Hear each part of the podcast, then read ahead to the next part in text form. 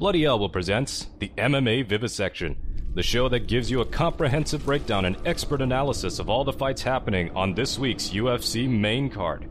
Paid Bloody Elbow Podcast Substack subscribers will hear bonus content if available at the end of the broadcast. Be sure to subscribe at bloodyelbow.substack.com for our newsletter and at bloodyelbowpodcast.substack.com for our podcast network.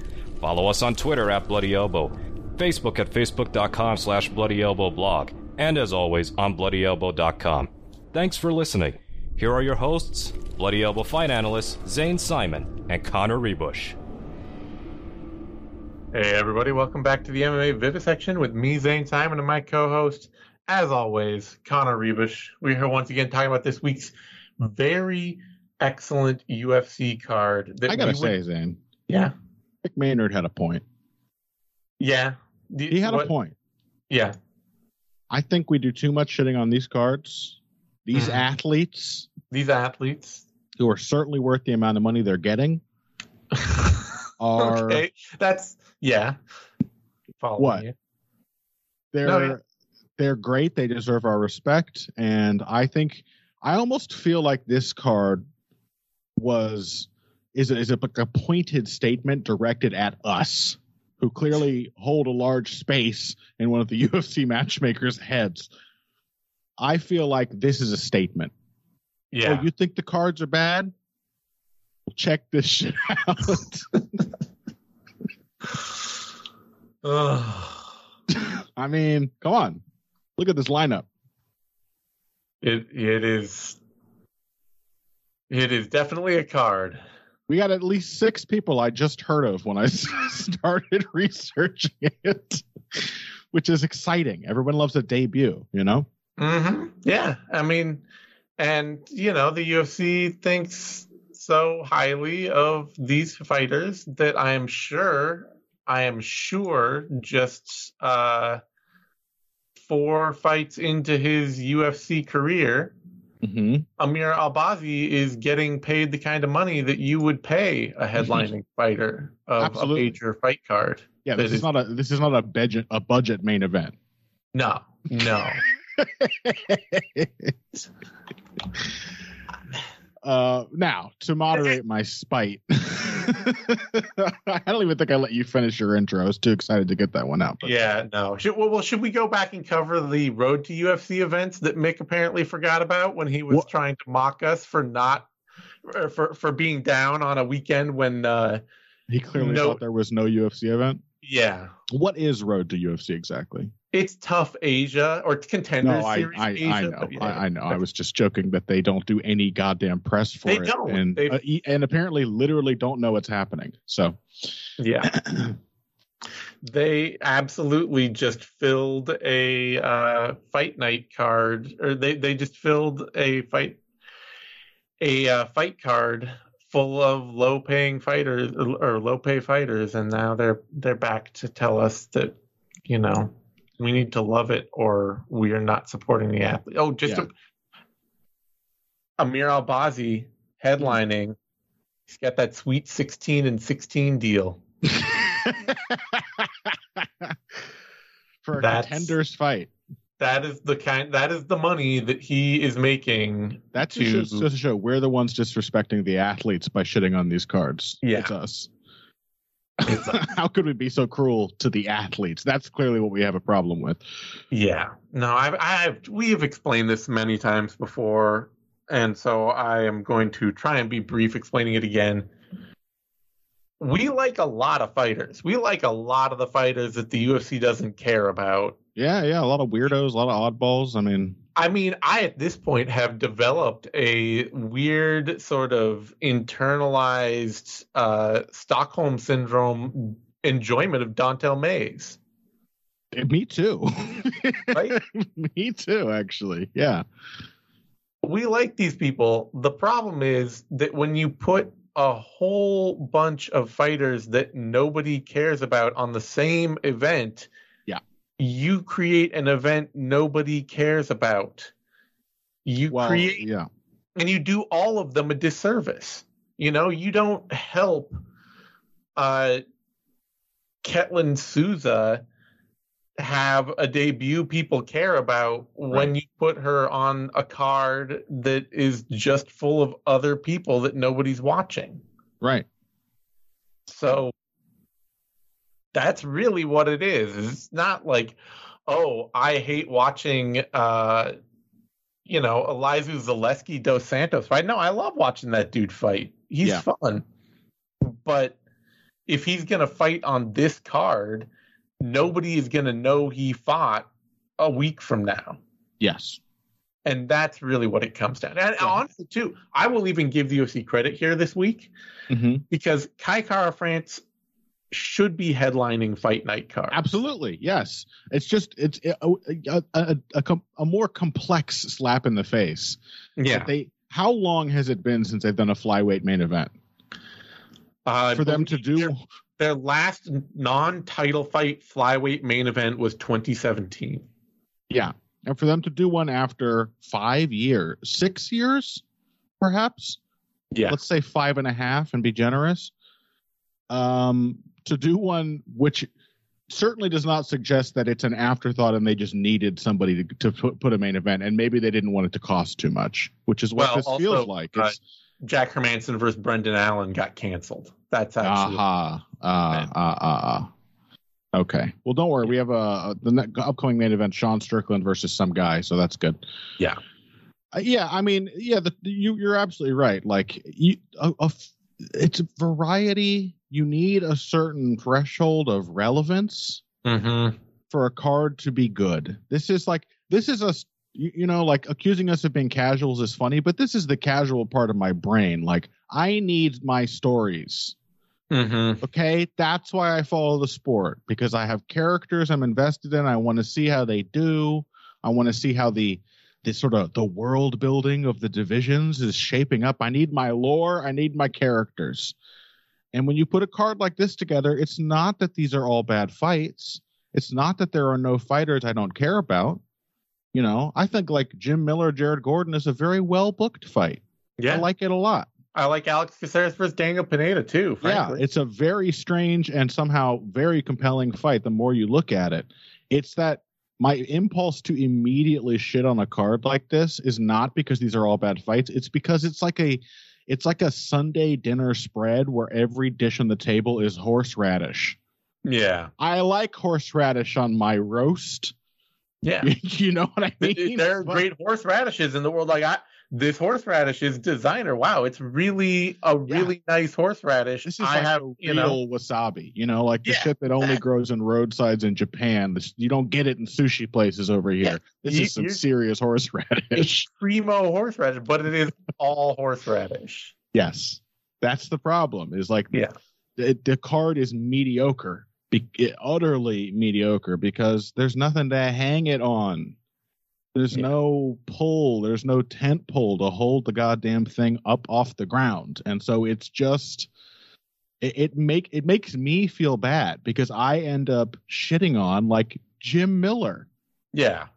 Jim Miller's awesome. Like I have nothing but love and respect for Jim Miller. And I have very rarely failed to enjoy a Jim Miller fight other than to be disappointed when he loses. Like eh, don't make me shit on Jim Miller help yeah. Jim Miller. Put him exactly. on a card where his services will be appreciated.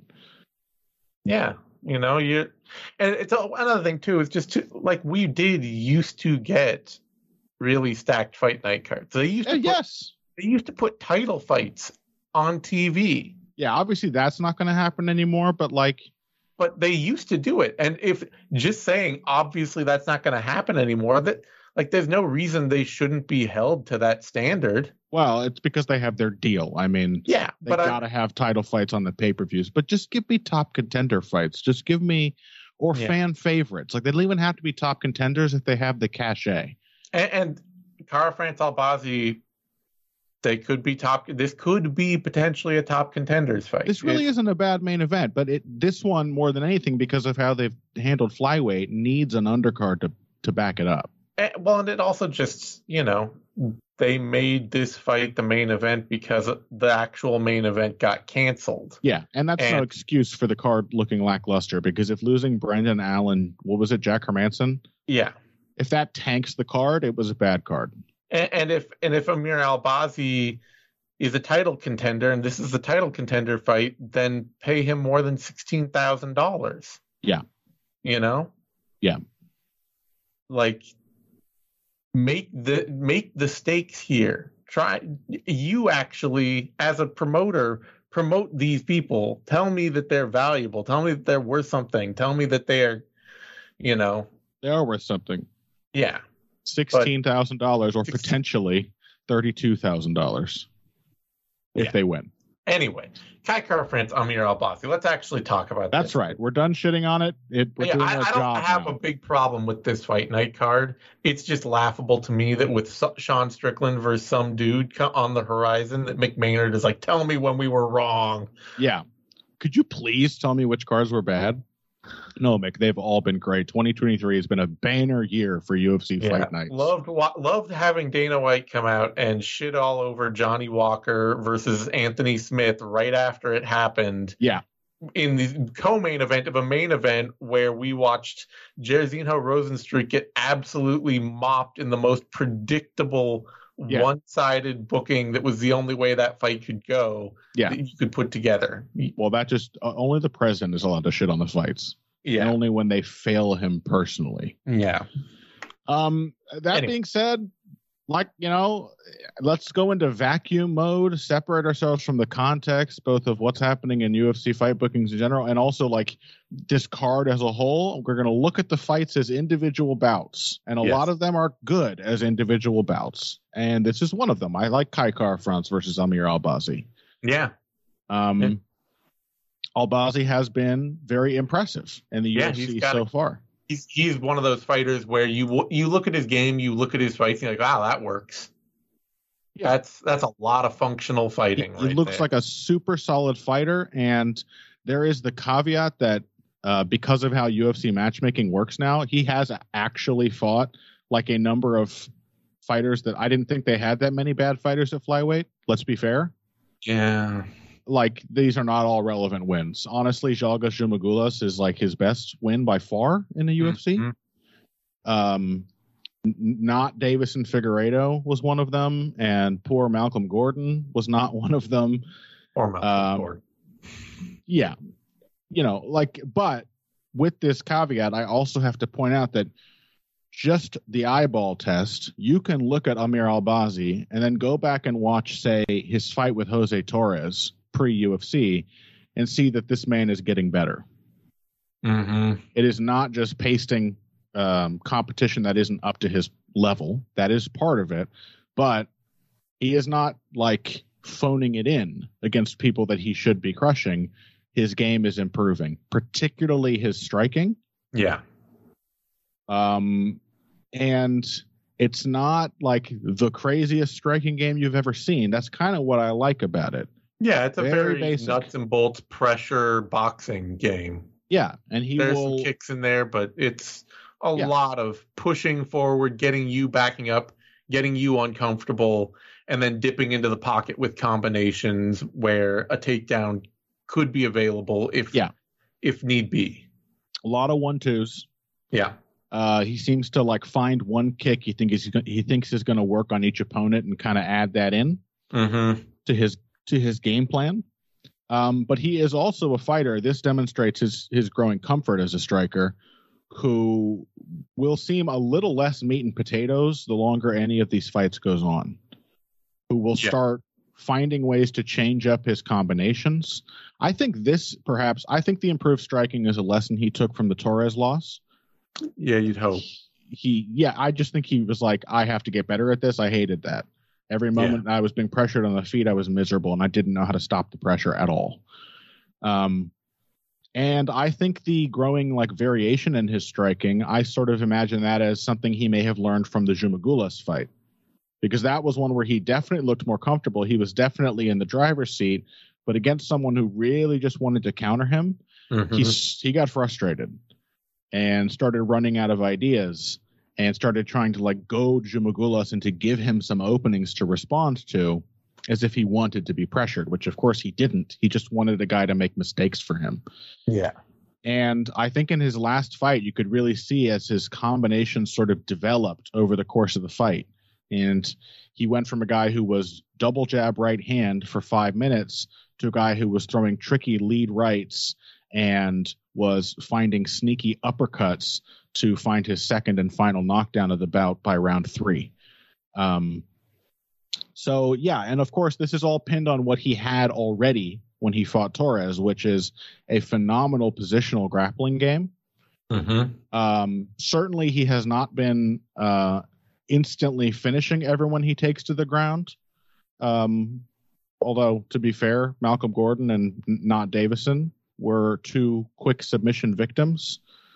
When he was in there against uh, Costa, am I getting the guy's name wrong?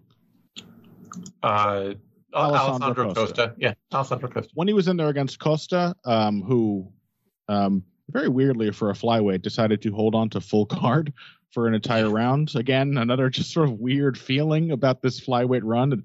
As Phil said to me, it doesn't necessarily feel like flyweights fighting this whole time. Yeah, he's kind of taking guys who would be bantamweights, except that they're not big enough. They're not bantamweights either. Yeah. yeah. There's a little they're all kind of weird fights, but I really liked how he dealt with the positional grappling in that fight. That he even when he was just in guard, I loved his patient ground and pound. It was very much like the ground and pound approach um, Charles Jourdain took to Kron Gracie. Keeping the arms inside, patient, but when openings were there, he was pouring in straight, accurate strikes from posture um, hitting the body from top position, something I think far too few fighters even think to do. Um, raining down elbows and when given an opening, passing, taking dominant positions, and just being impossible to remove once he gets them. Mm-hmm. And this this is all uh, advanced by the fact that he appears to be a really good shot wrestler as well. Yeah, he's a very like I say, I, I watch I watch him fight and I'm just like, oh yeah, this works. You know, you, you've yeah. learned to do a bunch of things that are very good, solid MMA. You shoot, you have you have a good shot. You wrestle well. You get to good positions well. You throw good combinations. Moving forward, there's a lot of good pressure and aggression here. It's just a it, it's a solid, functional MMA game yeah. on a lot of levels. Yeah, uh, yeah, good timing, great commitment, drive on his shots. Um, and uh, yeah, that I mean, it is that aspect of the game more than anything that makes him an interesting test for Kai Kara-France, mm-hmm. Who I think has undoubtedly improved his defensive wrestling in the last few years. Yeah, I um, think so. After that fight he had against Askar Askarov, right? It held up against Askarov. Uh, it held up. I can't actually recall if Moreno even shot on him, but it certainly held up against Askarov. I mean, he still wound up in some trouble, but I think it was the kind of trouble that would have seen a prior version of Kara-France collapse. Kara-France hit the only takedown of that fight against Moreno. There you go. Um, and has also improved his ability to push a pace, uh-huh. which is not something he really ever seemed to do before. Was completely tied to the idea of counterfighting and sometimes got overwhelmed even when he got the fight he asked for, as against Brandon Royval. Um, so yeah, I this is still a fight to me, and perhaps because of all of the sort of asterisks attached to these wins Albazi has been getting, where I feel like I have to pick Kara-France. Yeah, you, there's one big question that I have. Go for it, please. So the big question I really have is, what if Amir Albazi gets pressured again? Yeah, exactly. Right. Because that's what we haven't seen happen to him since that fight against Torres, against Jose Torres. Is he hasn't fought anybody who could functionally stick with him and push him back. 100%. And Kai Kara-France can do that. Doesn't like to do it best, but he has proven that he can, at least in bursts. Yeah. And that yeah, that's that to me is the question because yeah, if Albazi gets to pressure forward and have this fight all his own way, then I see it as more of a I mean, maybe not 50-50. It might be just his, you know, his fight because being on the front foot, pressing forward, uh, assuming he doesn't get knocked out by I mean, Kara France. Kara France is also the best counterpuncher he's faced. So yeah, this but, uh, could be the ceiling for his his favorite style as well. Possibly. Yeah, it, I, I, I might favor Albazi on the front foot, but uh, I wouldn't necessarily just assume that it's going to be an easy fight for him Certainly if he gets not. pressed forward.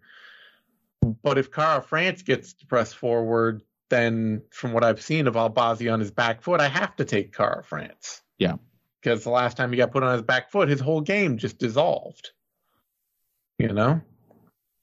And Kara France is harder than ever to wrestle at this point in his career, so I'm not just going to depend on Albazi getting takedowns and keeping position. And the other big thing to worry about with Kara France is that if he gets caught if he decides that he is struggling with the punching with the boxing he can throw himself into positions where he can get submitted. Yeah. Even even from top position Kara France is not a comfortable or confident grappler. He's an aggressive striker when he's on top oh yeah. but it's the kind of aggression where he can walk himself right into mistakes. Yeah. So that that's really the question: is do I trust Albazi's grappling enough to be dangerous to the point that if Kara France makes a mistake, either defensively wrestling or offensively wrestling, mm-hmm. that he gets himself tapped? Yeah. And I think that Albazi's compared to somebody like Askarov, I think Albazi's takedowns are harder to stop, but simpler to stop, if that makes sense. So there's a bit of a trade off there. Like I think he's a better shooter mm-hmm. than Askarov. A better athlete. Yeah. And and also, yeah, he just has great form on his double yep. leg on his double leg shot. Yep. Um but uh, get the chain. Exactly. Like Askarov does Askarov is very much a fighter who does not need a clean takedown at all. I don't think he got a clean takedown in that first round when he backpacked Kara France. Yeah. Uh, and nearly choked him out. I think he he will just kind of sneak his way into positions. He's a little more of your jujitsu wrestler in that way. Uh-huh. Albazi really does seem to need his shots in most positions. He's not like a back take wizard per se. He's not a crazy scrambly grappler most of the time. He wants to get to a strong position and methodically advance with the takedown yeah. as the starting point. Um, and yeah, I I, I just want to reiterate that like I, I think I think I've seen progression. I also think Alessandro Costa um, and certainly Francisco Figueiredo were just much simpler problems to solve than Zhalgas Zhumagulov. Yeah, both... I mean, you, you can look at everybody, everybody he's fought here, even Zhumagulov, but particularly Gordon, Figueiredo, and Costa. Yeah. And they are all problems that pressure alone would solve. Like, yeah, pressure and consistency are going to beat all of those fighters. Yeah, and the and the reason I bring up Zhumagulov in particular is stylistically he's the closest to the base form of Kara France, mm-hmm. which is a very patient counterpunch oriented fighter. I think we've seen progression since that fight, but it's difficult to say how strident those tests have been, and I cannot ignore the fact that Zhumagulov with a super patient game, I you know uh, like nominally the kind of striking game Albazi should like to face. Somebody who lets him take the lead. Frustrated Albazi, and with Albazi having the say over the pace for much of the fight, even managed to tire him out by the end of a three rounder. And this is a five um, rounder. So. This is a five rounder. And so even if Kara France doesn't pressure in anything more than a few bursts, which I think he will, I think he's learning that pushing the pace is an important thing. And like just controlling the pace, being in charge of the pace is a very important thing for him. Yeah, I think I, I think he came out honestly. You know, he tried pretty to pretty good effect early on to to really put uh, Moreno on the back foot. Oh, I think he was actually like I just rewatched it. I think he was kind of whooping Moreno. Like he wasn't crushing him, but yeah, I, I didn't think Moreno was looking too hot in that fight. The big um, thing for Kara France, the big problem for him that is not a problem that Albazi is going to face, and this is right. one of the reasons that I'm picking Kara France, is that uh, France has never really had and still doesn't have much of a range game. Right. He doesn't kick a lot. Most of his boxing combinations and his counter combinations are short hooks in the pocket. Yeah. And so somebody like Moreno could just at a baseline level, uh, he offers a lot of problems for Kara France all the time. Yeah. But Al- Albazi doesn't have that fight. His ideal fight is creating the po- creating the pocket on his terms, being close in on his terms, pushing you backwards. Yeah. But it's still very much a pocket kickboxing game. Right. So I yeah, that that's a big thing that has me feeling like this is this is a test Kara France can handle. He is probably going to try to low kick Kai. Yeah, well, he did that to Zhumagulov. Yeah. He's probably going to try to calf kick the hell out of him. So Kara France will have to deal with that. Uh, yeah, but but yeah, I just I just feel like Kara France is uh, unquestionably the more proven fighter, and I think stylistically, uh, again, like he looks like he might be sort of the ceiling for Albazi's style of striking. That's a possibility. I also have more faith in him to actually push a pace, and certainly more faith in him at this point to maintain uh, over a five round fight. Yeah. I haven't seen Albazi do that. All this said, if Albazi gets a takedown and like submits Kara France in a yeah, yeah, yeah. or if Kara France gets a takedown and gets submitted by a triangle from guard, yes, or if Albazi just gets to put Kara France on the back foot and kicks the hell out of him, none of those things are going to shock. No, you know, just like it won't shock me if Kara France goes out there and hurts Albazi really badly and puts him on the back foot all fight with pressure, or even takes him down and lands some hard ground and pound and actually just kind of takes him out of the fight in those ways sometimes. Like Jose Torres. Yeah. He he bullied Albazi. When Albazi was on the back foot, his wrestling game was not a threat. 100%. I think Torres actually reversed a panicked takedown off the back foot at one point and banked some significant top time. Again, I don't Yeah. know if that's the great the greatest strategic decision for Kara France to engage in that kind of fight, but No. Um, yeah, I, he's just the more proven fighter to me at this point. Yeah. And over five rounds, like we say, if I'm just Right. assuming neither guy gets knocked out or finished, then I think that that is kinder to Kara France and the prep that he's been doing. Yeah. Odds on the bout, dead even. Wow. Opened at minus 118, currently at minus 105. And uh, for Albazi, opened at minus 118, currently minus 105. Kara France opened at plus 107, currently minus 105 as well. So dead even line there. I get it. Kara France is more proven, but he's also proven that he can lose a lot of fights. Yeah, he is You know? chronically inconsistent. He's finishable. Yep. And, uh, you know, Albazi would probably be wise to take a page, if he can, out of somebody like Brandon Royval's book and just, Yeah, I'm. I've never seen that kind of pace. I mean, that was a truly insane fight from Brandon Yeah. Royval. But one in which he, like, if Albazi tries that, I'm not sure he's getting up Yeah. that first knockdown that which was Kara France's to deliver. it's true. It's true. But it is the kind of thing where I think more like, you know, you can really open up a lot of the mistakes in Kara France's game when you put him under serious pressure. Yeah, but yeah, you you have to walk through a wood chipper to do it. It's true. All right. That brings us to a featherweight fight Alex Caceres, Daniel Pineda. And this is a very strange fight, as you kind of noted. In that, in Alex Caceres, as we well know, you have a fighter who will accept whatever fight is brought to him. He is, and always will be, formless beyond reason. Yeah. It is one of those things where, because you watch him and you'll see him in these fights, and he will have great success Mm-hmm. with any number of things. Usually not wrestling. He's never really been Even a- that sometimes. Even that sometimes. Sometimes he's like a body lock takedown machine. Yeah, yeah. Every once in a while. But he can absolutely just out grapple people like a wizard on the mat. Sometimes he can look like he is pure flow in his striking and just absolutely clowning someone.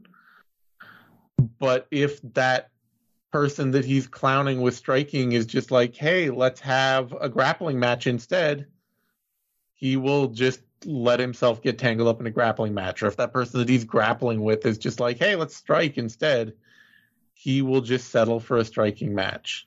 Yeah. And he will, you know, he will just have an ugly repeat like have the same exchange over and over kind of fight with somebody even if that's all they want you know it, it says something that like he's Kron Gracie's is he, he's Kron Gracie's only UFC win right or did Gracie actually beat somebody else too he might Be, yeah no he's Kron yeah. Gracie's only UFC win and you know he he didn't he didn't need to be. right. Um. Why grapple with Kron Gracie? Yeah. Why even do it? Especially pro- since, since, yeah, like when Caceres is, you know, somebody invites him to box, he could be quite good at it. Mm-hmm. Yeah, he just can't stop himself.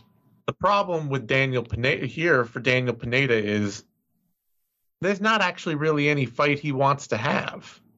I mean, the man is born is a born killer, but it's totally a selectionless one. You know, he has tools he loves. He has things that he loves to do, mm-hmm. but you he it, it will be on whatever terms come and it's not even it's not even the same like Caceres thing where he'll have whatever fight his opponent wants.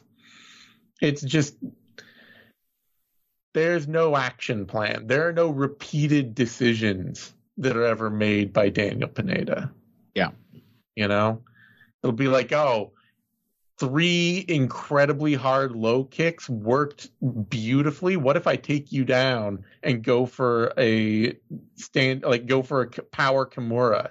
Yeah, because Caceres is formless with the uh, theme of being chill yeah seeing what happens and pineda is formless with the theme of being intense yeah the like, intensity is what matters which is why violent to you in all sorts of ways right. and it's very much like pulling a slot machine lever to know which one's going to come up each time. Right which is why i think he has the incredible distinction of having only ever won by finish. Yeah. I, there are a lot of fights early on his tapology record that just say win but basically everyone since 2011 his wins are all finishes. If you look at his wiki, those those early fights on Tapology are also finishes. Yeah, he has and, never won a decision ever. And this, this also comes with the fact that so let's see, now going back to well, there's some decisions in there. A lot of his losses is the point are also yeah. finishes. Yeah, he's killer. He is the definition of killer be killed. Yeah, and um I mean, he could he could absolutely finish Caceres. It's I'm going to pick him to do it, but I sense that you're not. yeah, the thing is that in this kind of fight, that I think that Daniel Pineda and Alex Caceres will both have, which is going to be a very formless. It'll be Daniel Pineda marching Caceres down and looking to throw huge power and Caceres slipping around and doing goofy stuff. And then maybe they'll take one of them will get a takedown and try to do something violent immediately. In that kind of fight, Daniel Pineda's striking is very, very pick apartable. And you do not have to be a I think it, if you have a little motion and fluidity to your game, I don't think you have to be a way better striker than Pineda to just start absolutely yeah killing him on, on the feet. If He he overthrows so badly with everything that somebody who is at all interested in like angles and movement a little bit finds him way out of position all the time. Yeah. Which is why you know this is somebody who can go out and slug it out with uh, Tucker Lutz or blow through Herbert Burns or whatever, but get absolutely clowned by Cub Swanson and Andre Fili. Yeah. It's just you know the the dividing line for what works for him in, in striking is really I don't think it's it's not so much the overall quality of the striker or the fighter as it is just like do you move around because then Pineda is going to struggle. Mm-hmm. And I think that that is actually going to work pretty well for Caceres here. Yeah, I can see that argument. Um, I, I think I think the question of is Alex Caceres going to win like Andre Fili did, given that those guys have similar frames and you know when they're both on somewhat similar striking games, somewhat. I think that's a bigger question for me. I mean, yeah, I mean, yeah, Andre Fili is the chillest one of the alpha males. You know, he's the most. All of the rest of the alpha male team are a certain kind of cal. They're Muscle Beach, California bros. Mm-hmm. Andre Fili is like the California bro you think of, though. He's like, he's laid back. He's eating pizza on the beach. Um, you know, I've been very high on Andre Fili's improvements, uh, his growing discipline and everything over the last few years. Basically, what Andre Fili has been going through is a process of becoming less like Alex Caceres in the cage. Yeah. He used to be a very, very formless fighter, and you don't see that very often anymore. You have to beat Andre Fili to beat him. You know, he mm-hmm. is not going to sort of lose sight of what he's doing in the cage. And if he had, a fight with a guy like Daniel Pineda is, I think, extremely dangerous. Oh, it's always dangerous. You Pineda's, yeah. If you're you're both gonna you know go out there and and make strategic mistakes and not exactly like think of the fight as a whole until something occurs to you, I think you have to give a pretty strong opening advantage to the guy whose theme is being intense. Like I said. Yeah. No, it, you're not wrong. I just I feel like Pineda he can get he the strength of that start is uh when faced with somebody who can move like Caceres, the the drop off is steep. You know, yeah, it can be. I, I, I mean, he he did have a comeback win against Tucker Lutz, which was, I think, maybe the first I've ever seen from Daniel Pineda. I don't know if that's indicative of anything other than Tucker Lutz himself uh, being a bit of a choke artist, perhaps. I, I think, uh, well, like I say, I think it's also just like Tucker Lutz is such a blitzing in and out. Yeah, yeah, yeah. He, fighter, like yeah, a, a, stocky guy who just sort of let Pineda have that kind of formless fight with him. Well, and you know, it, it, it's not trying to man- move around him and outmaneuver right. him. Tucker Lutz right. is a better striker, perhaps, than you know some of these some other fighters that have beat uh to beat Pineda. But if you're gonna just like move in and out on straight lines and try to yes. bulldoze uh, Pineda, then you really, you really are setting yourself up for his yeah. violence. No, no one much was thinking of the the concept of generalship in that fight. Yeah. Um. And but, it's true, Caceres can fall out of it, but he also does tend to default to that. Yeah, he also sometimes never gets into it. It's is my true. concern. It's true. Uh, a lot of the dudes who have beaten Alex Caceres throughout the years are super intense, fast starting power punchers. Yeah. There's uh, e- even the one he didn't lose to Sung Woo Choi. He should have lost that fight. yeah. right? Like he completely lucked out. Credit to him, you know? The luck is luck is there for those who are prepared to find it right like i'm not taking anything away for him but getting a miracle back take comeback instant submission is a partly because Sung Woo Choi himself is such a fast starter that he completely collapses. That could happen to Pineda. Yeah. But he was getting crushed up to that point. He was getting no, he was. absolutely crushed. Uh, way back in the day, um, Francisco Rivera. Yep. Yep just flattened Caceres instantaneously. Guan Wang came out and just crushed him from the opening bell.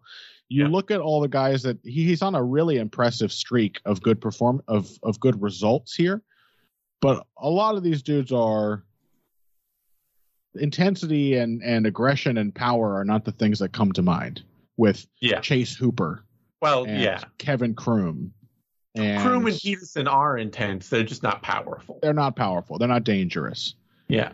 Um, and they're also they're also even worse than Pineda as far as like technique and overthrowing. Like Peterson is a goddamn mess. It is worth noting though that he's also you know because this is also a person who like you talked about him getting crushed from the opening with against Wang Guan, but yeah. he battled that back to split. It was a split loss. Yeah, and Yair Rodriguez, you know, he was able to just sort of have a very wildly, clo- weirdly close. Yeah, yeah I, I think my, my pick here is entirely dependent on the idea that Pineda is going to try to go the hell after. Yeah. Caceres. He's going to try to put him against the fence before he knows what the hell he's doing and crack him. And probably he, he also. absolutely. I'm I'm just picking him to Caceres to survive that and bounce yeah. back for the victory. Yeah, that's why this is an interesting yeah. fight. Both of those things I think could very well happen. Um, I mean, Pineda was also having massive success against Cub Swanson. Like he's he's probably yeah. also going to kick the shit out of Caceres' legs. Yeah. Um, I, am picking a re- a repeat of the Cub Swanson fight, essentially. Sure. Yeah, I could see it. A, or a, a, the Cub Swanson round one, and then Andre Fili round two, without with hopefully without the eye poke. Yeah. Caceres yeah. opened at minus 166 is currently minus 176. Pineda opened at my plus 148 currently at plus 157 so those lines not moving a lot off of the caceres a slight favorite general line mm-hmm. All right that brings us to a lightweight bout jim miller jared gordon and uh yeah another decent fight where this one this is the interesting aspect to this fight for me is that certainly at some point, Jim Miller was a more dangerous, tougher fighter than Jared Gordon will ever be. Yeah. I don't know if that is true anymore. Yeah. Um, yeah, I, I, agree with that. I, I, also would say that at some point, Jim Miller was unquestionably a more technical fighter than Jared Gordon. Yeah, Gordon's at some point. Gordon Gordon used to be pretty much just a swarmer, a messy. Yeah, swarmer. but I would say that Gordon is like I, I think Gordon has put together a more nuanced boxing game than Jim Miller ever. Yeah, had. that's what I'm saying. That now yeah. he has. Yeah, yeah. At some point, um, and that is my concern for Jim Miller here as well. Is that yeah. firstly we saw Jared Gordon developing a more nuanced pressure boxing game. Lately, I think we've been seeing Jared Gordon actually kind of just turning into a better boxer. Yeah, that fight against Bobby Green, that was he looked great. That was great. Yeah, he got hit with a brutal clash of heads and knocked out. Um, mm-hmm. Up to that point, you know, it's not a, it's not a huge sample size. We know Bobby Green gets better as fights go on, almost invariably, but still a very strong, disciplined start from Jared Gordon. Um, one where he showed off something I never thought Jared Gordon had until until recently: defense. Defense and counters. He was mm-hmm. rolling under Bobby Green's shots and coming back with that left hook they couldn't stop hitting Paddy Pimblett with until he decided to stop hitting him with it. Um, yeah, I mean, I, I was honestly, as much as it was very clearly a win, I came away from that Paddy Pimblett fight being like, oh, uh, I feel like Jared Gordon could have I mean, maybe that was probably one where he probably should have pressured the hell out of Paddy Pimblett. One yeah, right. He, he really seemed to let the mystique of Paddy Pimblett's confidence Absolutely. get to him. It got to him. I think the size got to him as well. Pimblett yeah. is, for all of his other qualities, uh, a big and reasonably athletic fighter. Mm-hmm. I think people. It, it's weird because he's only five ten, Paddy, but there is a reason that when he's not fighting, he's a com- he's an incredibly fat fuck. Yeah, is that he I has a big frame. He actually has a pretty big frame, And also, he's got to be taller than five ten, or Jared Gordon has to be shorter than five nine. Yeah, it really was more than an inch it, of height difference between it, them. It did look like part of that might just be how straight up t- Paddy always stands. yeah, I suppose so. He's he's uh he's five ten, but he's uh six foot three when he's fighting. If you measure from the top of the chin down to the heels. Yeah. Um. Yeah, that could be part of it too. But it, certainly, if I'm if I look up pictures of them facing off, yeah, it looks more much much more like five nine versus five eleven or six foot. Yeah, it looks like a, a couple of inches at least between. Them. Yeah. So I don't know. If I had to guess, I'd say it's maybe it's it's probably more likely Jared Gordon is not copping to being five seven or yeah. something like that. Because uh, Paddy Pimblett, God knows, would would claim six feet if he was five eleven. It's true. Um. So yeah, but it got to him. I mean, I think it was the size, and I think you're right. It was the bravado. Like, you know, this is uh, this is how fighters uh, think a lot of the times. Like somebody comes in, they're larger than life. Like that that kind of mental game matters. And I think Jared Gordon was pretty clearly a bit overawed by his opponent, which is yeah. funny considering how easily he was beating him when he was just sticking to uh, this game he's been developing. Yeah, I, mean, I thought against seen... Bobby Green, it looked like a, a, next level of comfort with that exact same kind yeah. of idea of how he could box. So there's a problem there. Yeah, go on. Jared Gordon got brutally knocked way the hell out. Yeah. One month ago. Ooh. What happened? Uh, Bobby Green. Oh, oh, oh, that was only a month ago. That was only a month ago. Jesus, yeah. Another that's another problem with the way they're booking these goddamn fights. Yeah. Lately. They're just throwing this shit together last minute. Yeah. He got brutally knocked out. Like out out out, out. cold. Yeah. So only a month ago? Yeah, April 22nd. Yeah, that is concerning. So he is. How did he even clear a medical?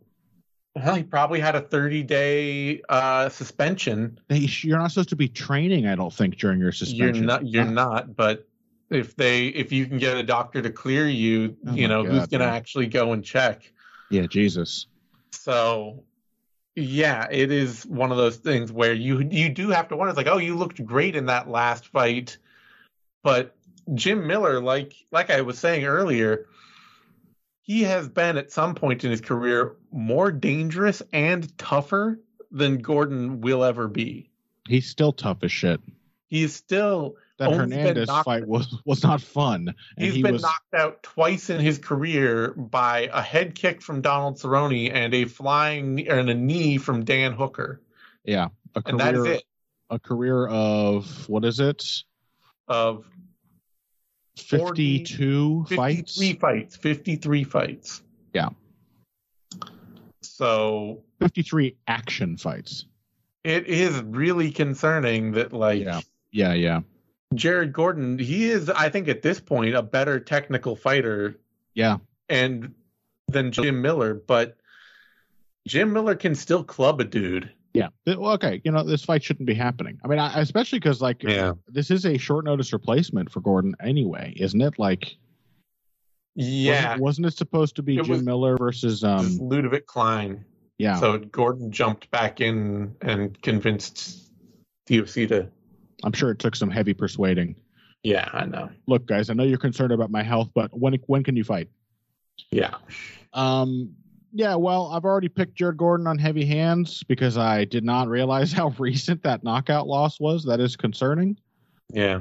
Um, I would pick him in a vacuum based on the styles and the age of Jim Miller. I think Gordon has shown that he can go out there and because the, the problem with Jim Miller, like sort of in line with a guy like Caceres, is he is a he's a very tactically sharp fighter, mm-hmm. Uh, which makes him like a good counterpuncher and a great opportunistic finisher. But you can't give Jim Miller like a strategic idea of how to approach an opponent that he is capable of sticking to for yeah. more than one round or a couple minutes at a time. Yeah, that I've always, I've always the way I've always thought of that is that Jim Miller is he's a great MMA puncher or MMA kickboxer, Yeah. Which means that he's at his absolute best when he is and his opponent are standing about two and a half feet away from each other, and they are both trading exchanges planted firmly in place. Where, you know, it's like they're doing the take turns. Oh, you threw that. I'm going to counter with this. Oh, I'll lead with that. You counter with this. That kind of punching Jim Miller is a really, really good functional kickboxer in that scope. Absolutely. But when he has to pressure or when he's on the back foot all the time, yes. when he basically is held to one one style where he has to be either going forward all the time or going backward all the time, his striking falls way apart. Yeah. He he devolves into a lot of turn taking and, and he, throwing one strike at a time. Yeah yeah, his footwork collapses. Um, yeah, so I'm going to pick Jared Gordon, uh, basically pretending that this fight should have been booked. It clearly should not have. Yeah. Um, but yeah, that's a concern. And like, it's not like Jim Miller. He, he's people still think of him as a submission artist, but like you saw that Motta fight. It's not yeah. like he can't go out there and clean somebody's clock because, as you said, he is very sharp shot for shot. Um, until he is like game planned out of the fight. Yep. Yeah, I mean, there's no reason to think Miller can't just go out there, hit a almost, big overhand, and just knock yeah. Gordon out cold. And given that concern, I almost worry that Gordon has developed this style because I feel like his old style would have game planned Jim Miller out of the fight. Yeah, get in his face, overwhelm him, break him. Um, yeah, uh, going out there and and and trying to feel your way into a like a what starts as a 50-50 kickboxing match doesn't seem like the greatest idea um now that i'm like concerned for his brain. Yeah. So. that was gordon's third knockout too. Yeah it does happen to him. Oh you know what? I'm gonna i'm gonna take jim miller. I'm gonna hedge against gordon here I don't I don't like it at all. But I think this is a fight in a vacuum that I would pick Gordon to win. But I'm just a little too worried about him getting finished. So I guess I'll take Jim Miller. Yeah. I don't like it though. Yeah. Miller is the underdog, opened at plus 149, currently at plus 157. I hate doing that kind of X factor math too. I always I always rail against I know. It. I we that's why we usually default to just being like let's pretend the fighters Yeah, let's pretend all is good. Right. And pick based on what we assume they're capable of if everything is going well. Yeah, which is probably why we're not the greatest at picking fights, but like yeah. To me, the analyzing the styles is far more interesting than trying to uh, juggle like whose weight cut was worst, whose divorce, yeah, yeah. whose divorce is more troubling. Like, oh god, yeah, right. So this is why, by the way, our producer is really good at picking fights. She's mm-hmm. you know, a people person. Gordon opened at minus one ninety two. Is currently a minus one seventy six. So solid favorite odds on Gordon. All right. Now, speaking of which, Tim Elliott, Victor Altamirano. Did Yay! you see? Did you see that that tweet I I sent out about researching Tim Elliott's fights last night? No, what was it? Here, I'll find my Twitter and go on. Be the guy. Be the guy who reads his own tweets on the reads podcast. his own tweets. No, I have to though. You're gonna hate this, and I hated no. it. So here I was watching Tim Elliott against uh, not Tagir Ulanbekov against mm-hmm. Matheus Nicolau. Mm-hmm. Jon Anik. There's no overstating all that Gina Mazany has meant to his corner as well. I mean, James Krause gets the lion's share of the credit and deserves a lot of it, but Gina has been a stabilizing force. oh no. Well, let's ignore the X Factor math. I'm sure everything's fine there. I'm not even going to think about it. I don't think anything's going on with Tim Elliott and Gina Mazany, is there? Yeah, no, right? You have some news for me? Wait, did you have you not heard? No, of course I've heard. Okay, yeah, yeah. Yeah, for the listeners who haven't, Tim Elliott himself went on Twitter and did the My Uh, wife's been cheating on me since my wedding day. Yeah, yeah. With Kevin Um, fucking Croom. With Kevin people.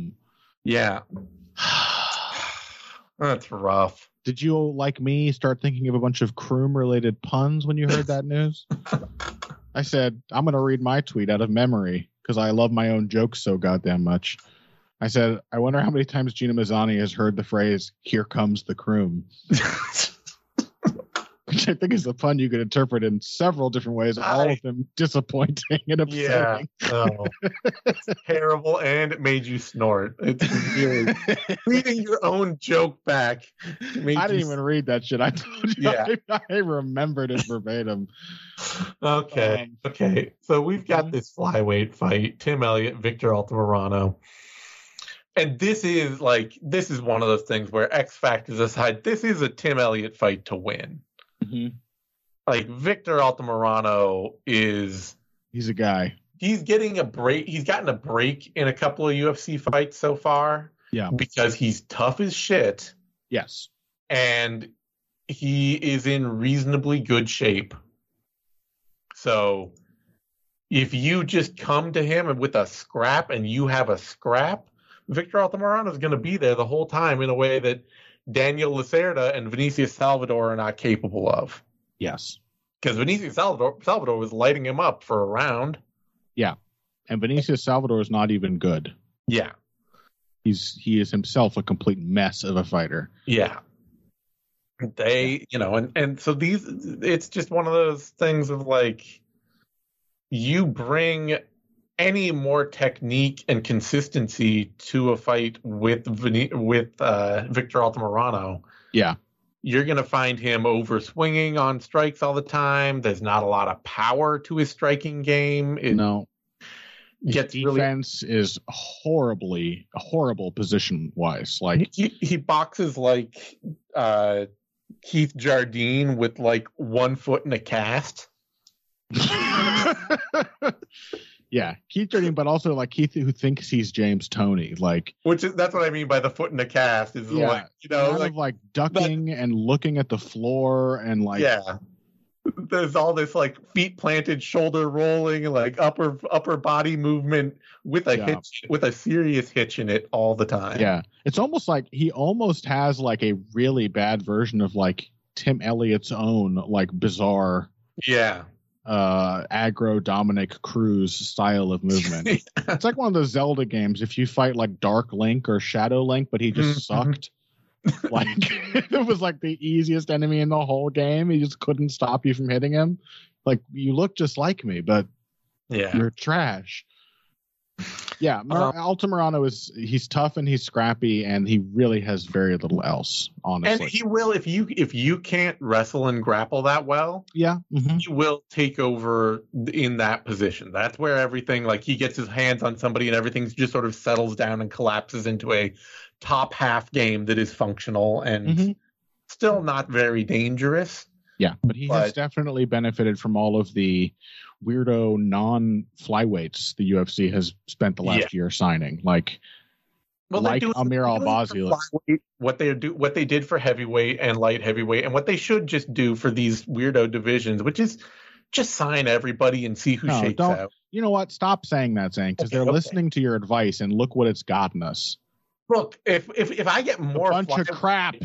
if they could just put the heavyweights and the light heavyweights in like a not even in dark bouts, but in like a dark room and just Yeah. like Yeah. open the door 15 minutes later and whoever walks out, there's your new Yeah. guy. Whichever heavyweight has successfully eaten all of the other heavyweights. Yeah. But uh yeah, I I mean I got to pick Elliott here. Uh, I mean uh, the unfortunate part of this is I just talked about Altamirano's toughness and cardio. And Elliott old Elliott pre James Krause, Gina Mazany Elliott Yeah.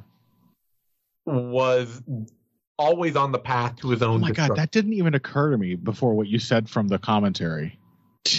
The James Krause is a major factor, but Gina Yes. Mazany is a stabilizing force. They're Yes. both gone. Oh, I yeah. didn't even fully absorb that.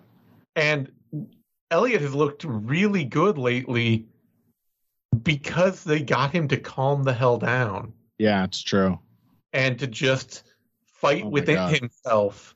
Because this is a dude who was always the path to his own destruction. He was always burning his whole tank in five minutes and then fighting on fumes all the rest of the way. Yeah. So, God, divorced energy, Tim Elliott. Yeah. Cuckolded maybe. Tim Elliott. I'm not sure that's I'm not sure that's good for him. Yeah, I don't know. I'm gonna pick Tim Elliott because yeah. he really should just be able to fall into scrambles with Altamirano and win them. Yeah. But this this uh, looks so much like a levels fight. It really like he should be able to win accidentally. I'm sorry, but being being tough to act, to like get out of there should not be enough no. to just sort of cheat your way to a victory. But after even if Tim Elliott completely exhausts himself, like he's Tim still Elliott, you fight while fighting. Absolutely, absolutely. In the past, with that hanging yeah. over him. Absolutely. Maybe the problem with Tim Elliott four is that he was not uncalm enough. Also. Yeah. Maybe the what he really needed was a new level of anger and resentment, which like, very clearly he has reached. Like Mackenzie Dern, apparently. Yeah, exactly divorced Mackenzie. He can channel the same divorced, divorced that Mackenzie Dern brought to the cage. Did she get divorced? Yeah. Oh, that's why she was so pissed. Mm-hmm. Wow. I mean, yeah. See, like you would not never look at Mackenzie Dern and be like, um, she's too calm. No. And yet she was really pissed. It yeah. came through in that performance, and it worked for her. Yeah, she's in the middle of like a wicked custody battle, which means that both yeah. she and her ex are accusing each other of wow. being users. Wow, great. Yeah. Yeah, so it's Tim Elliott who just refuses to lose, who just pictures Kevin Croom's utterly nondescript face on top of Victor Morano, Altamirano's equally nondescript yeah. face that could be the uh, the recipe. Yeah, I, I would pick him even if I thought it was a completely unimproved Tim Elliott, an undisciplined Tim Elliott. This is a levels matchup to me. Yeah, I would never pick Altamirano to beat Elliott, so I am not doing it now. It'll be kind of sad if it does. If he does. Yeah. Yeah. Elliott opened at minus 147, currently minus 175. Got down as low at one point as uh, minus 186 and then Altamirano opened at plus 132 and is currently at plus 155. I think that's generally trending in the right direction. Yeah. All right, that brings us to a women's flyweight bout. Karine Silva against Ketlen Souza, uh, Souza, and uh, yeah, I guess mm-hmm. this is gonna be not a very fun fight to watch. Nope. Nope. It's for you to talk. It's there for you to talk about. I'm not going to pick it. no, don't make me. Yeah, I I mean I I who honestly who cares? Um this one, you know, this one's for you, Mick. This fight breakdown you're about to hear. Um I mean I think uh, neither of these women scream like bad. No, they both they've both been around for a while, yeah. so they've both got the baseline comfort that they need to perform. Yeah. You know, Karine Silva's been in the game since like 2014 or something. Yeah. And Ketlen Souza has been around since 2016. So they're both fighters who, at this point, probably have the game they're going to always have. Yeah. And that game is calm and has some functional pieces to it, but it is not a well-rounded, winning, high-level MMA game. No, Karine Silva tends to sort of bounce around in open space. One she, strike at a time. One Very... strike at a time, almost every single time. I will say she looks like a pretty solid kicker. Mm-hmm. Um, she seems to like seriously boot people with some real power. That was a absolute dynamite shot she cracked Poliana Botelho with too. She did yeah. that that great fall into your right hand and hit a takedown on the other end of it. Yeah. You know, it's nice as a single move. She's got good single single strike, single moves she can do. Yeah. But um but extremely one strike at a time, as you yeah. said. And um, just does not have much of any ability to like push a pace as a result yeah. of that. And that's kind of what I get from Ketlen Souza too. like these both just look like fighters who cannot manage. I mean, this is so the most women's flyweight fight. It's it's very much the men's middleweight of divisions. So it? the the the same exchange over and over kind of fight. Yeah, that I can imagine. Um, yeah.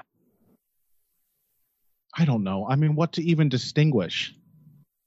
I, I think the big thing for me is like that fall in right hand to a takedown and top control from Ketlen, uh, from Karine Silva. yeah. She, I think she actually has a, like a pretty decent kind of wrestling uh, and grappling game that she can get to. Yeah. You know, she's actually gotten a lot of subs over her career and things like that. And Ketlen Souza is really swing and cling, and that's it. Yeah, it's it's just here's a big shot. Ah, now I'm going to hold on to you and hope to slow the fight down, and that you can't take me out of the fight. Yeah, I mean she's like um she's like um who's the woman who I think just got cut, the Korean fighter. Oh yeah, Ji Yeon Kim. Without the combinations. Yep. Yep.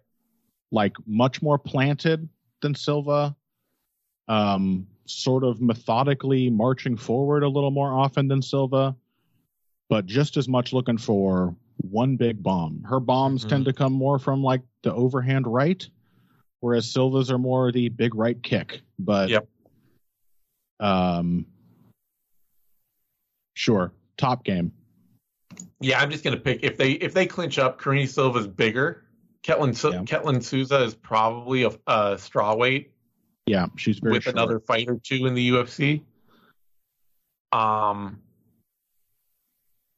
and I think that you know at some point that'll probably just it'll be slow paced, one shot at a time for both of them, and then at some point either Ketlen Souza will march herself out of range and clinch out of the uh, out of punching range and into the into the clinch, and. Yeah potentially get taken down, or Karine Silva will decide that she's tired of the striking part of the fight and try to take her down and get the takedown and. Yeah, I mean that is the other thing about Souza is that she's she seems way more positionally sacrificial. Yeah, as a grappler, like uh, I think she is innately a more aggressive fighter. Does not come through in volume of output, but she wants to attack. Yeah. And so she will yeah, get into types of people and whether it's like a head and arm throw or sacrificing position to go for an armbar, I think both of these things may have cost her, uh, even in her title winning uh, fight. Her title winning fight in Invicta. Yeah. Mm-hmm. Um, that also does not seem Silva seems more solid at least on the ground. Yeah. And she's been very durable throughout her career as well, more so than Souza, who's actually uh, been TKO'd with kicks a couple times. Punches, it says too. Oh no, they were body body kick and leg kicks. Yeah. Yeah. So, Karine Silva's only ever lost by decision and submission. So if I'm picking that Karine Silva doesn't get knocked out, then I think she's much more likely to be able to win grappling portions of the fight when they occur, and we'll just have a very same exchange over and over kickboxing contest. Yeah. So, yeah. That that's it. Uh what a shame too, because we got uh isn't her name also Silva? Natalia Silva? Silva? Yeah, Natalia Silva. Not like there aren't interesting women's flyweight fighters out there. No, who no, are like yeah. really exciting prospects, but then yeah, you just you have this card which is clearly a dump. You're just like, okay, I mean, so, I don't. Maybe that's not fair. Souza's an Invicta title winner. Yeah, just, she, I think that just speaks to the more pervasive weakness of this weight class. That there still is just not a overwhelming amount of talent to go around above straw weight in women's MMA. Yeah, they're. I mean, flyweight's doing a lot better than women's bantamweight, at uh, least. oh, hundred percent. Yeah, that that's like me saying that middleweight is as bad, is as bad as heavyweight. It's not. Yeah, it's. But it is not as good as featherweight and bantamweight. Which yeah, you, well, you clearly the the line at welterweight and middleweight is so clear in MMA of like. The levels of talent and the ability for somebody to for somebody like Alex Pereira to just walk out of kickboxing and immediately be champion in the yeah. UFC middleweight division. Yeah, exactly. That ain't happening at lightweight. Yeah. You, you, Kamaru Usman had to fight through for like six years and go on like a ten fight unbeaten streak. Yeah, just to a, get a very early one of those wins, uh, of which was uh, was over Sean Strickland, who is an enduring middleweight title contender and main event mainstay. So yeah, yeah. Uh, Silva opened at minus 171, is currently at minus 219. Ketlen Souza opened at plus 152, is currently at plus 193. That's too wide for this fight. Yeah. Like, I get that Souza's seems a little sloppy and a little one note, but yeah. Karine Silva does not seem like a fighter I would trust to dominate many people. No, Silva has a veneer of being very technical, but it's it's because she's not like a very decisive. Yeah, fighter. yeah, just one and done, move around. And I guess uh, they have Joe Rogan doing the uh, the betting odds because Joe Rogan looks at that and thinks that she's like a technical marvel because her opponents aren't capable of penetrating the fact that she doesn't stand in one place. The Darren Till uh, effect. Yeah, but that should still be enough to beat Souza, to be fair. Yeah.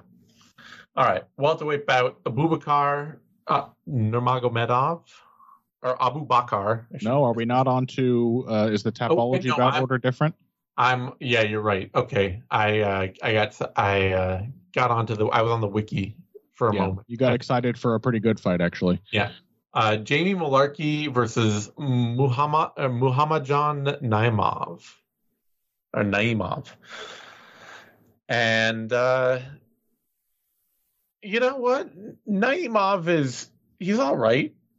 He's got a very like basic functional combination power slugging game and uh, some really vicious clinch knees and a he doesn't really push up the the problem for Naimov, I think, is really that no matter how well he's doing, everything he's doing is creating a 50-50 exchange. Yeah. Like he's a slicker puncher and a slicker striker than a lot of the guys he's faced. But he got beat by Colin Anglin because he just you know he would just march in and eat a couple shots to land a couple shots and the judges rewarded Anglin more. He had that fight with Sitik Muduev, and he's clearly the better striker in that in that fight. And it ended up ends up being a split decision because Muduev can always just walk in with a one-two and find Naimov standing right there, waiting to counter or trying to put his own flurry together. Mm-hmm. He's hard to take down. He, like I say, he's got some vicious clinch strikes. It's just every time he's succeeding, he's giving his opponent success as well. Reminds me a little bit of like Lando Vannata in that mm-hmm. way. Mm-hmm. Um, that's not necessarily a recipe for disaster against Jamie Mullarkey, who just has sort of put together a very fundamental nuts and bolts. My re- regional MMA 2.0 game can win in the UFC mm-hmm. style because you know it's just like here are some long strikes.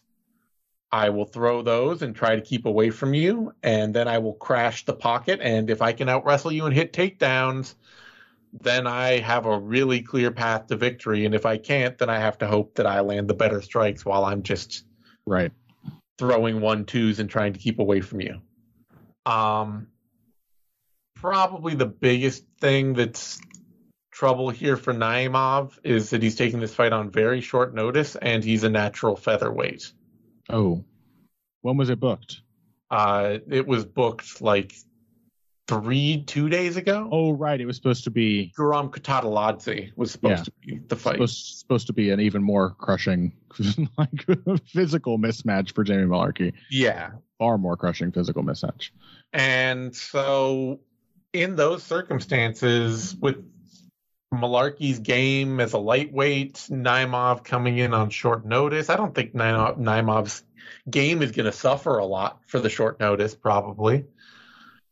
But I'm just going to pick Mullarkey to be. Yeah. He's he's incredibly tough, and usually for a guy coming in on short notice, especially somebody coming in on short notice with Naimov's game, where it's like very blitzing punch exchanges, heavy Yeah. clinch shots, kind of thing like that. The best chance for them to win a short notice debut is to just shock somebody with crushing power out of the gate. Yeah. And Mullarkey being as tough as he is, I think he'll be able to weather any early storm and just start to take over with size and uh, a game that's otherwise like based on range and just kind of, you know, not falling into anything too stupid. Yeah, I mean there is a thing where a certain level of um, athlete does get onto Mullarkey immediately, Mm-hmm. and I, I I think for all of his toughness, Mullarkey has a perhaps a touch of sparring partner syndrome. Yeah. Right, like we saw this against Brad Riddell, Yeah. where He- He was just happy having the same having exchanges where he was surviving and losing and exactly didn't really seem to be thinking about all at all like oh i should change this to something where i'm actually winning the fight Right. He didn't have that little like uh, managed risk switch to flip in his head where he was like, okay, now it's time to take a chance on something. It was he was in survivor mode, and it's Yeah. not like he wasn't fighting at all, but it was very clearly the the underlying concept of everything he was doing was you have to survive these exchanges. And Yeah. so he never ever managed to eke out any kind of advantage or any initiative in the entire fight. And that was also true in that fight with Francisco Prado, where he sort of he looked good actually, Mhm. did not get cracked early and beaten up, and seemed to kind of lose the plot. yeah it's true It was like um, he's out there like crushing with his kicks. He's landing his left hook, um, and then he just got the idea that like, oh, the way to completely beat somebody is to take them down.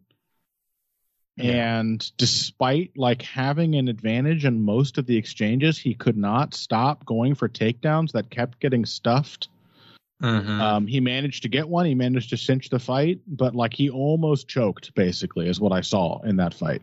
yeah and like i said the, the, from my feeling with mullarkey is it's a very like regional mma 2.0 game Yeah. of like oh yeah no no no i'm gonna hit you know hit some long strikes play it safe hit some takedowns steal some rounds Yeah. and you know it'll all as long as it all functions it's a very professional fighters game but it's not Yeah. really a dynamic oh i can actually just like wreck you at a moment's notice kind of game Yeah. Um, and uh, you know, I think I I'll go with you. I think I will still pick that over Naimov. Um, the the size difference is one potential thing. I also do not look at Naimov at all and think that he's a guy who will necessarily suffer for short notice unless he uh, is out of shape.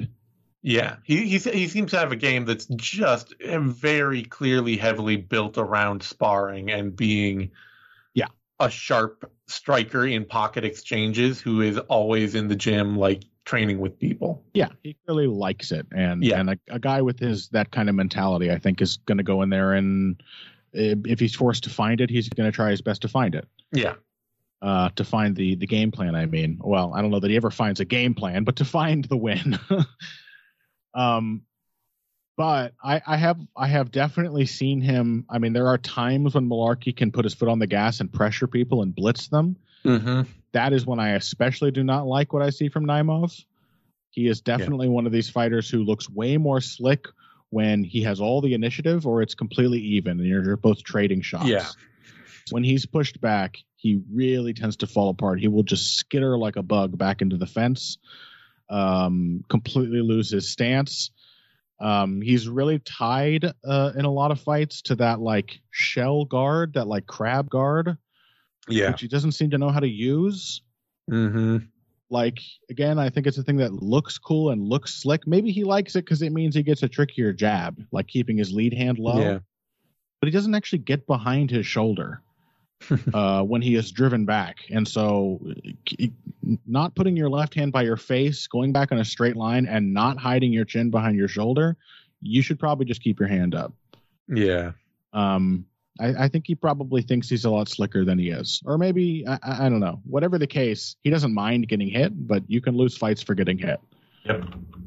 Um, so yeah, I'll, I'll take Mullarkey. I mean, I think there's also the possibility that he does surprise him with a takedown if he's bigger and stronger in any way.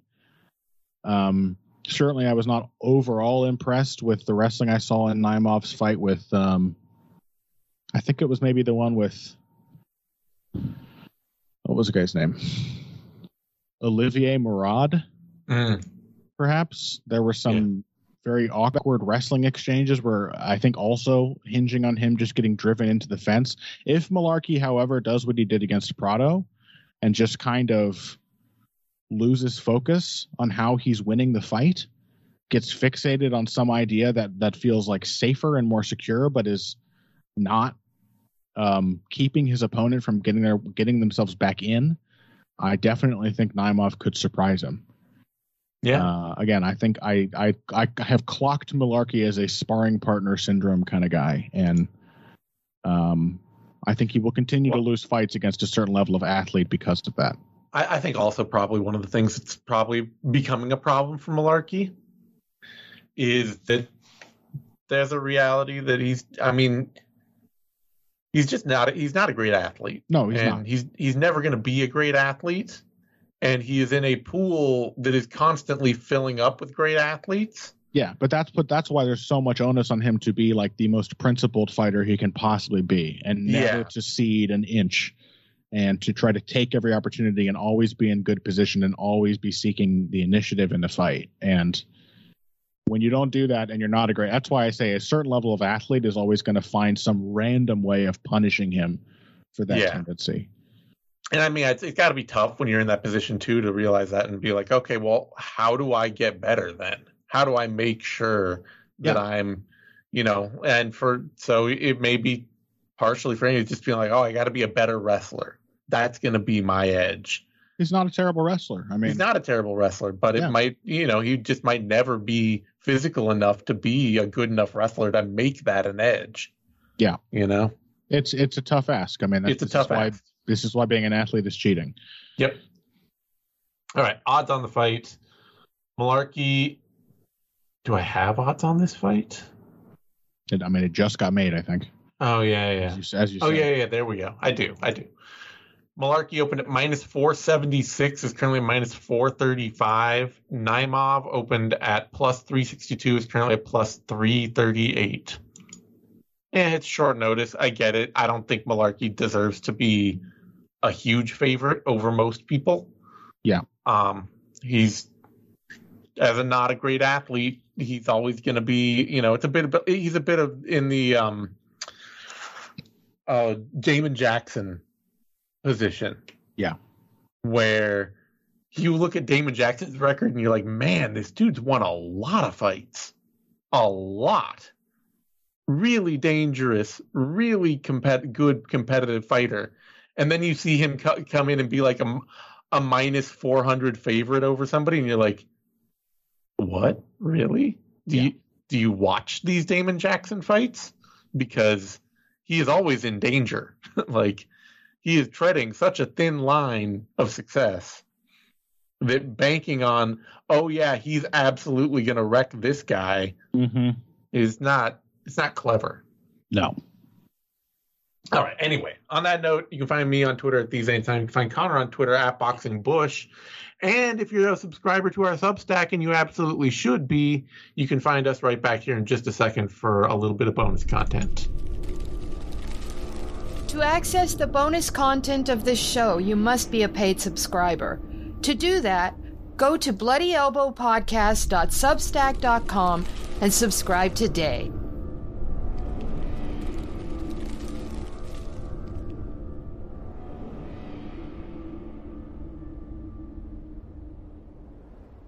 Thank you for tuning in to this Bloody Elbow Podcast Network production.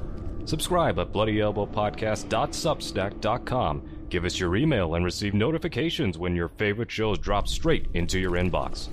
We're also found on a wide variety of podcast outlets, including SoundCloud, Apple Podcasts, iTunes, Spotify, Amazon Music, Audible, iHeartRadio, SiriusXM, Pandora, TuneIn Radio, Overcast, Google Podcasts, MusicB, RSS Radio, IMDb, and now also found in your App Store on apps such as Downcast, the Podcast app, iCatcher, Podcruncher, Podbean, and more. Just search for Bloody Elbow Podcast and you will get brand new shows throughout the week, including the Care Don't Care podcast, the Level Change podcast, the Hey Not the Face podcast, the MMA Vivisection main card and prelims UFC preview shows, the sixth round post fight show, Crooklyn's Corner, the sixth round retro, the Show Money podcast, the MMA Depressed Us, exclusive fighter interviews, and the return of the MMA Bunker.